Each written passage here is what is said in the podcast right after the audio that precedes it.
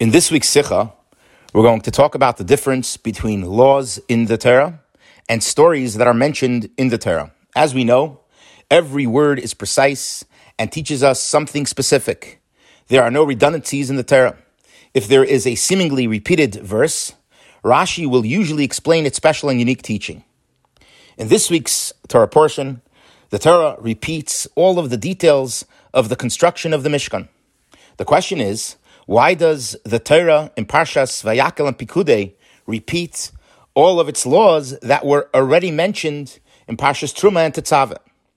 Also, why did Rashi not comment or suggest an explanation? With regards to stories in the Torah, we find that when Avram sent his servant Eliezer to find a Jewish wife for Isaac, the Torah repeated the entire back and forth once again. There, Rashi explains why the Torah repeats itself, Rashi says, how dear and personal the stories of our forefathers are to God, that Hashem repeats all of its deta- all of its details once again. The question here is, the repetition in our portion is not stories, but rather laws of the building of the Mishkan. To answer this, the Rebbe explains the difference between other laws in the Torah and the significance of the laws of the building of the Mishkan. The Mishkan was the vehicle that brought God into the world. The Shekhinah rested in the Mishkan. The Mishkan was literally a home for Hashem in this world. The Mishkan was also a living proof that Hashem forgave us for the sin of the golden calf. Hashem chose to rest amongst the Jewish people despite their past wrongdoing. This demonstrates how precious and cherished the Mishkan is.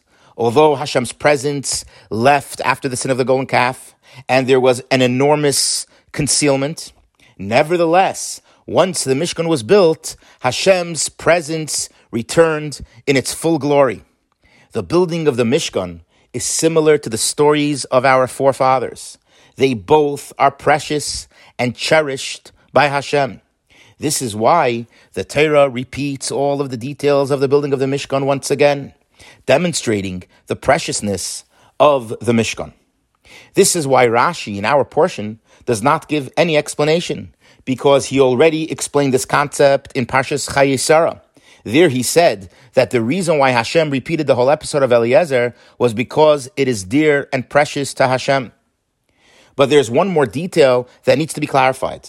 Rashi's whole premise in Parshas Chayei was that he quotes Rav Acha said that the ordinary conversation of the patriarch's servants is more pleasing to Hashem than the Torah of the patriarch's children.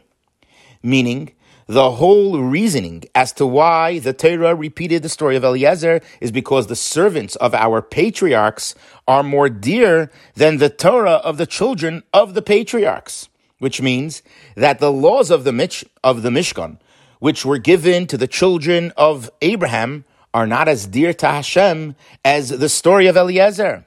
Therefore, the original question still stands. Why repeat all the details of the laws of the Mishkan? To answer this, the Rebbe explains the correct intention of Rashi.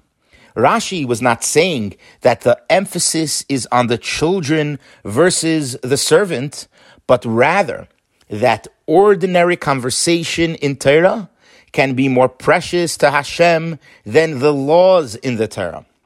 Torah in, in this context would mean laws, instructions, and commands in which Hashem tells us what to do or not do.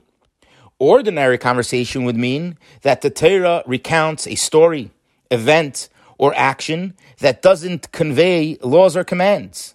And to this, Rashi says that ordinary conversation in the Torah is more precious than the Torah itself. With this explanation, we can now understand why the Torah repeats the details of the building of the Mishkan and Parshas Pikude. Here, the Torah is not describing the laws and commands, but rather the Torah is highlighting that ordinary conversation of the building of the Mishkan. How precious and cherished the Mishkan is to God and the Jewish people. It is this component of the story of the Mishkan that is being highlighted in Parshas Pikude. As proof that Rashi is emphasizing the idea of ordinary conversation versus Torah itself, Rashi includes the author of the saying, who was Rav Acha. In Tractate Yuma, the Brisa says, what we learn from the words vidibarta bum, you shall speak to them. Them you are permitted to speak, but nothing else. A person cannot speak ordinary conversation. On this, Rav Acha says, them implies to make Torah a permanent fixture in your life and not a temporary pursuit. Rav Acha does not prohibit all ordinary talk because Rav Acha will agree that there is a certain type of ordinary conversation that is more precious than Torah itself, and that is the stories, events, and lessons in Torah that teach us how to live, act, and value Judaism. Because Rav Acha maintains that ordinary conversation in Torah can be more precious and cherished to Hashem than the laws of Torah itself. Wishing you a Shabbat Shalom.